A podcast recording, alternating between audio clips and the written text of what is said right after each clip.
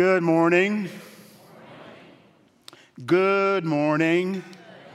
Hey, I like that a lot better. My name is Gary Henderson, and I'm one of the pastors here at Providence Church. I am so blessed to greet you in the strong name of Jesus. And we are so blessed to be able to share this time of worship together in person and online. You know, the Bible says that when two or three are gathered in His name, He is present with us. I hope that right now you can sense His divine presence. I sense His presence, and I sense even in this moment the divine invitation to pray. I invite you to pray with me the prayer that Jesus taught his disciples to pray when they approached him one day and said, Lord, teach us to pray. Our Father, who art in heaven, hallowed be thy name. Thy kingdom come, thy will be done, on earth as it is in heaven. Give us this day our daily bread, and forgive us our trespasses as we forgive those who trespass against us. And lead us not into temptation, but deliver us from evil. For thine is the kingdom, the power, and the glory forever. Amen. I think I have good news today. I've decided not to keep you waiting. I will offer the conclusion right up front to give it time to marinate and stir around in your soul. If what Jesus said is true, then the truth about prayer is this here's the conclusion we thrive and survive as followers of Jesus Christ when we pray. Prayer is the food and water of the soul. Prayer helps us to navigate life. By that I mean prayer is the instrument or tool that allows us to go through. Anybody here ever had to go through? Do you know what I mean when I say you're going through? Maybe times are a little bit tough, but prayer allows us and gives us the power to go through when life comes at us. It is our weapon of defense. It is prayer.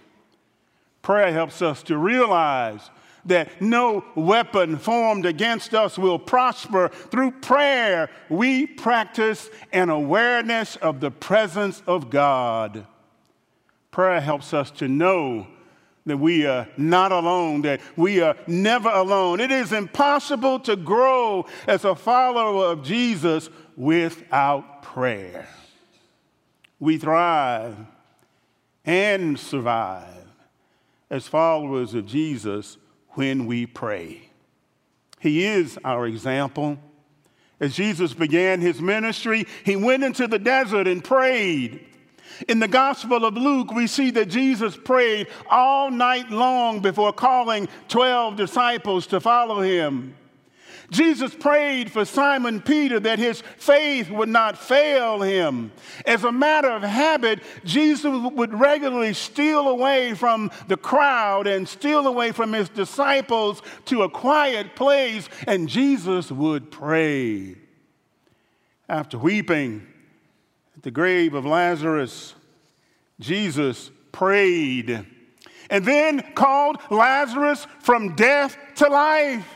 Jesus prayed in the Garden of Gethsemane as he agonized regarding the path that was before him. He prayed, May this cup be taken from me. He prayed while dying on a cross, Father, forgive them.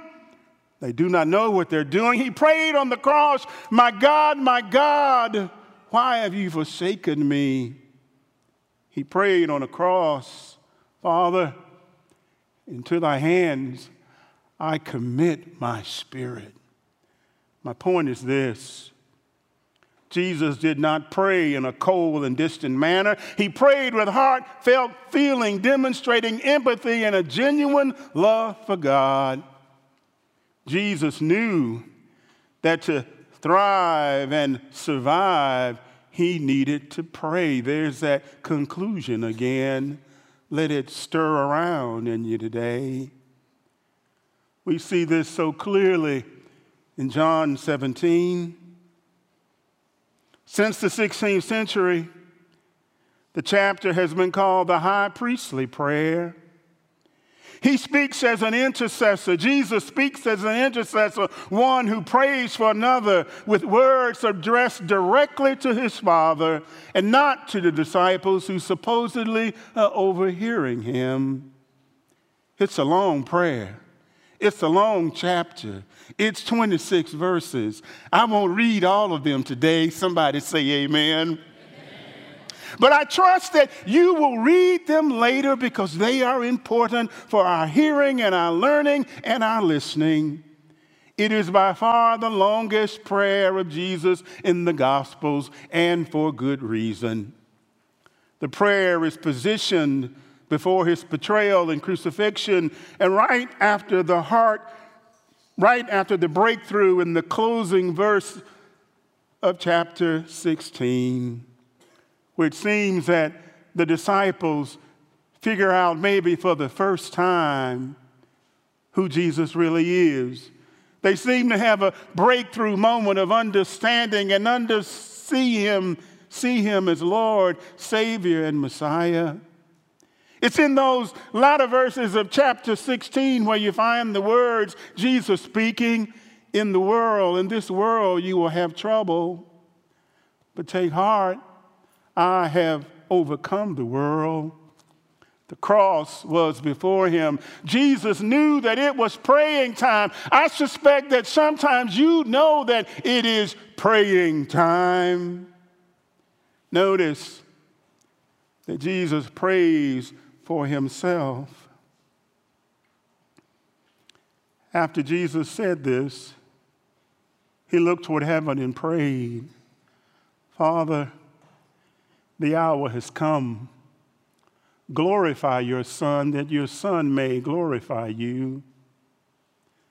For you granted him authority over all people, that he might give eternal life to all those you have given him. Now, this is eternal life, that they know you, the only true God, and Jesus Christ, whom you sent. I have brought you glory on earth by finishing the work you gave me to do. And now, Father, glorify me in your presence with the glory I had with you before the world began. By the use of the word glorify, Jesus is asking that the weight of God's presence be made known. He is praying that because of his actions, people would recognize God for who God really is and respond in faith. But notice how he redeems the moment because the path to the cross is a low moment. Jesus is getting ready to suffer and die. As I've been stirring around in the text, I see clearly Jesus at a very low moment. But low moments become glory moments. They can, if we allow them, become opportunities for God's light to shine through us in amazing ways when we are going through sometimes, rather than stay in the low place and the dark place and the despondent place. If we would allow the light of Christ to shine in and through us, the low moment becomes a glory moment that somehow people would see God present. We would see God present in that moment if we offer our low moments to God in faith. In these final days, Jesus knew that he too needed prayer in order to thrive and survive. His mission would be accomplished only through prayer. Jesus is practicing the awareness of the presence of God. Notice Jesus also prays for his disciples. I have revealed you to those whom you gave me out of the world. They were yours. You gave them to me, and they have obeyed your word. Now you know that everything you have given me comes from you. For I gave them the words you gave me, and they accepted them. They knew with certainty that I came from you, and they believe that you sent me. I pray for them. I am not praying for the world, but for those you have given me, for they are yours. My prayer is not that you take them out of the world, but that you protect them from the evil one. You see, Jesus knew that his disciples needed to be covered by his prayers. He prayed directly to the Father on their behalf. He prayed that they be protected from the evil one as one, as an intercessor, as one who was praying for another. Jesus knew that the disciples needed his prayers to thrive and survive. I'm reminded of words found in James, the fifth chapter, in the 16th verse. Those words simply invite us to pray for one another. They encourage us to pray for one another. Those verses tell us to pray for one another. Notice that Jesus also prays for all believers. My prayer is not for them alone. I pray also for those who will believe in me through their message, that all of them may be one, Father, just, just as you in me and I am in you. May they also be in us, Father so that the world may believe that you have sent me. I have given them the glory that you gave me, that they may be one as we are one. I and them, and you and me, so that they may be brought to complete unity. Then the world will know that you sent me and have loved me even as, even as you have loved me. Jesus prayed for all believers, including us. He prayed for our unity. He prayed that we might be one. Jesus is still praying. Jesus knew that future generations would need his prayers in order to thrive and survive. We discover a beautiful, beautiful trifold trinity of prayer in John 17. Jesus prays for himself. Jesus prays for his disciples. Jesus prays for all believers. His life of prayer is our example. I'm reminded of other words found in the Bible in Philippians, the fourth chapter and the sixth verse. Do not be anxious about anything. Let's sit there for a minute. Do not be anxious about anything. But in every situation, by prayer and petition. With thanksgiving, present your request to God. As I have been sitting in John 17, the place where I invite you to sit in all 26 verses.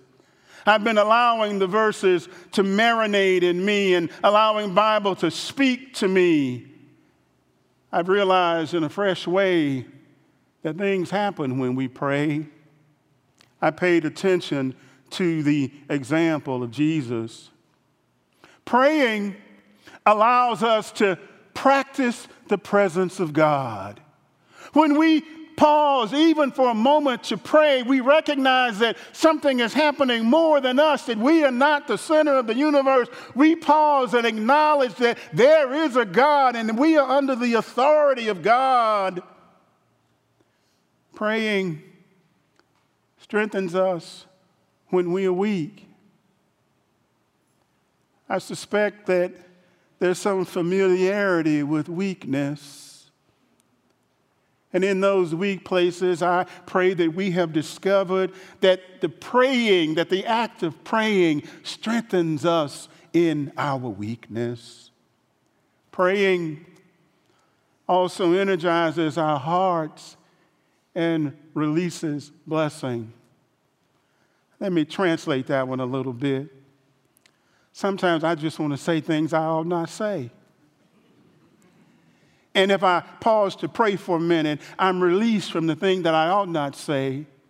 And I'm able to say and offer a word or be in a place of blessing. Praying allows us to focus on a person, place, or circumstance. Some of you are holding on to people that you pray for right now. You're thinking about people that you pray for right now. Praying allows us to think about a person, but it also allows us to think about a place. And one of the places I've been thinking a lot about this week in particular is Providence Church. The people who gather on this hill, that somehow God would be glorified in everything and all that we do. But praying also allows us to think about circumstances. I'll just lift one prayer circumstance that perhaps there might be even agreement. Praying around the partisan divide in our nation. That somehow God would rescue us from ourselves and that God would be glorified. Praying also saves us from being the center of attention.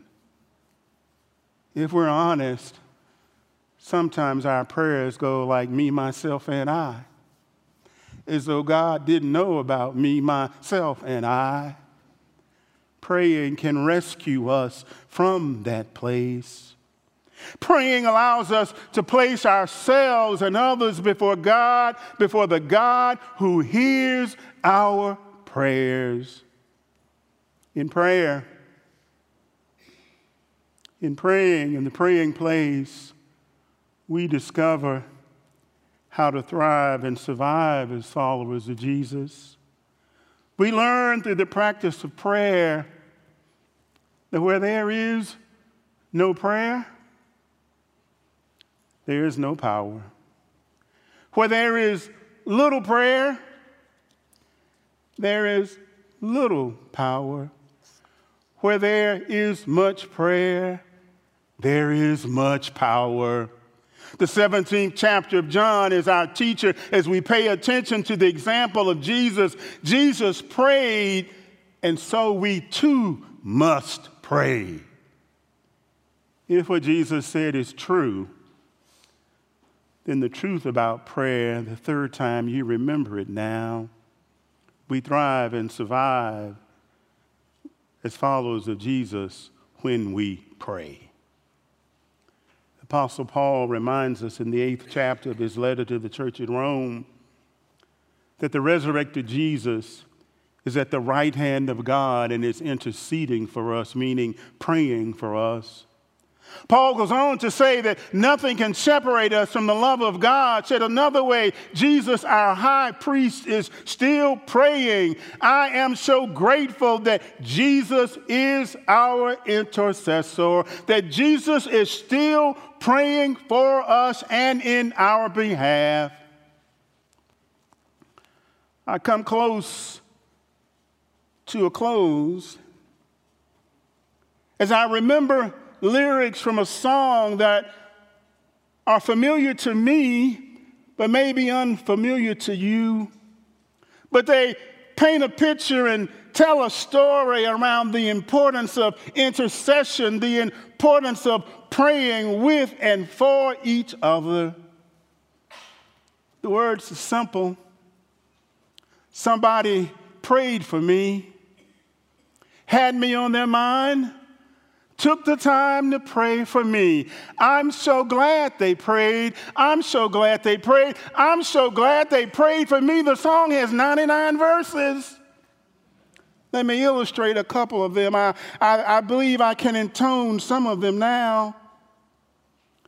Somebody prayed for me, had me on their mind, took the time to pray for me. I'm so glad they prayed. I'm so glad they prayed. I'm so glad they prayed for me. My mother prayed for me had me on her mind, took the time to pray for me. I'm so glad she prayed. I'm so glad she prayed. I'm so glad she prayed for me.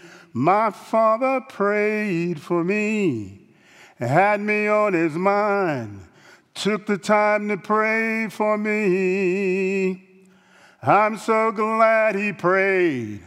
I'm so glad he prayed. I'm so glad he prayed for me. That's just three of the 99. The preacher prayed for me. The teacher prayed for me. My cousin prayed for me. You get the drill? There are 99 verses. But the verses tell a story around the importance of intercession in our lives.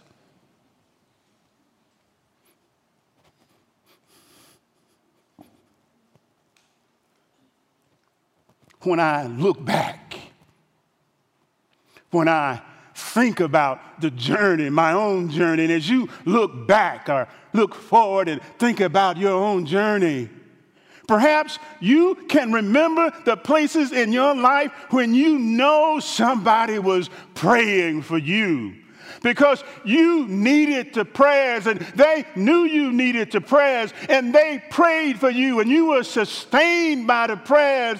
I remember too many places, I won't tell the details, where I knew I needed somebody to be praying for me, but thank God my mother, my father, my sister, my cousin, the preacher, the friend, my neighbor was praying and making intercession in my behalf. And then I remember the Bible where it says that Jesus is at the right hand of the Father making intercession on our behalf right now. I want you to know, my brothers and sisters, that low moments can become glory moments because there are people who are interceding all around us, and it gives us the power, the power, the power to go through Somebody pray.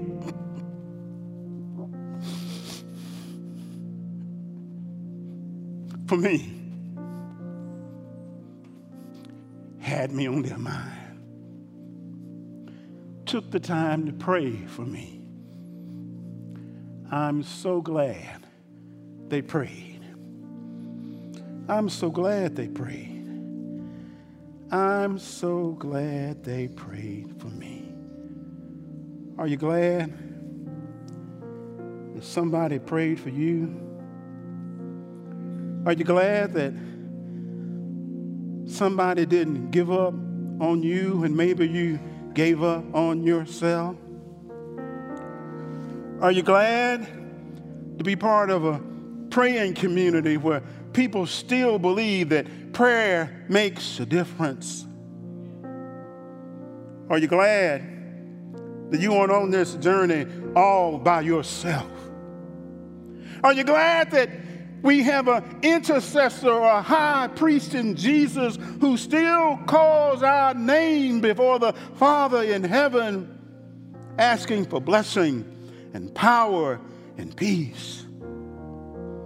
Oh, Jesus prayed for me, had me on his mind, took the time to pray for me. I'm so glad he prayed. I'm so glad he prayed.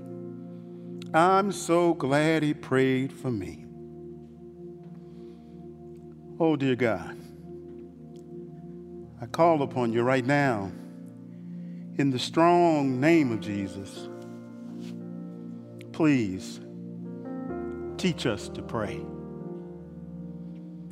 Give us a hunger and a thirst for your presence in prayer. Help us to model the, the prayer life of Jesus. And as we pray for ourselves, and as we pray for other believers, may we also pray for those who have yet to come to the saving knowledge of you as Lord and Savior. God, in this moment, we pray for those who are coming to the waters of baptism in October. Speak your voice, clear and clarion call, that men and women, boys and girls may know that the waters are calling, that in those waters, God, there is healing and hope. God, we thank you for baptism. We thank you, God, for what you are doing in our midst right now. And so, Lord, again, we invoke the strong name of Jesus because there's power, Lord, in that name. And we thank you today. Hallelujah. Amen.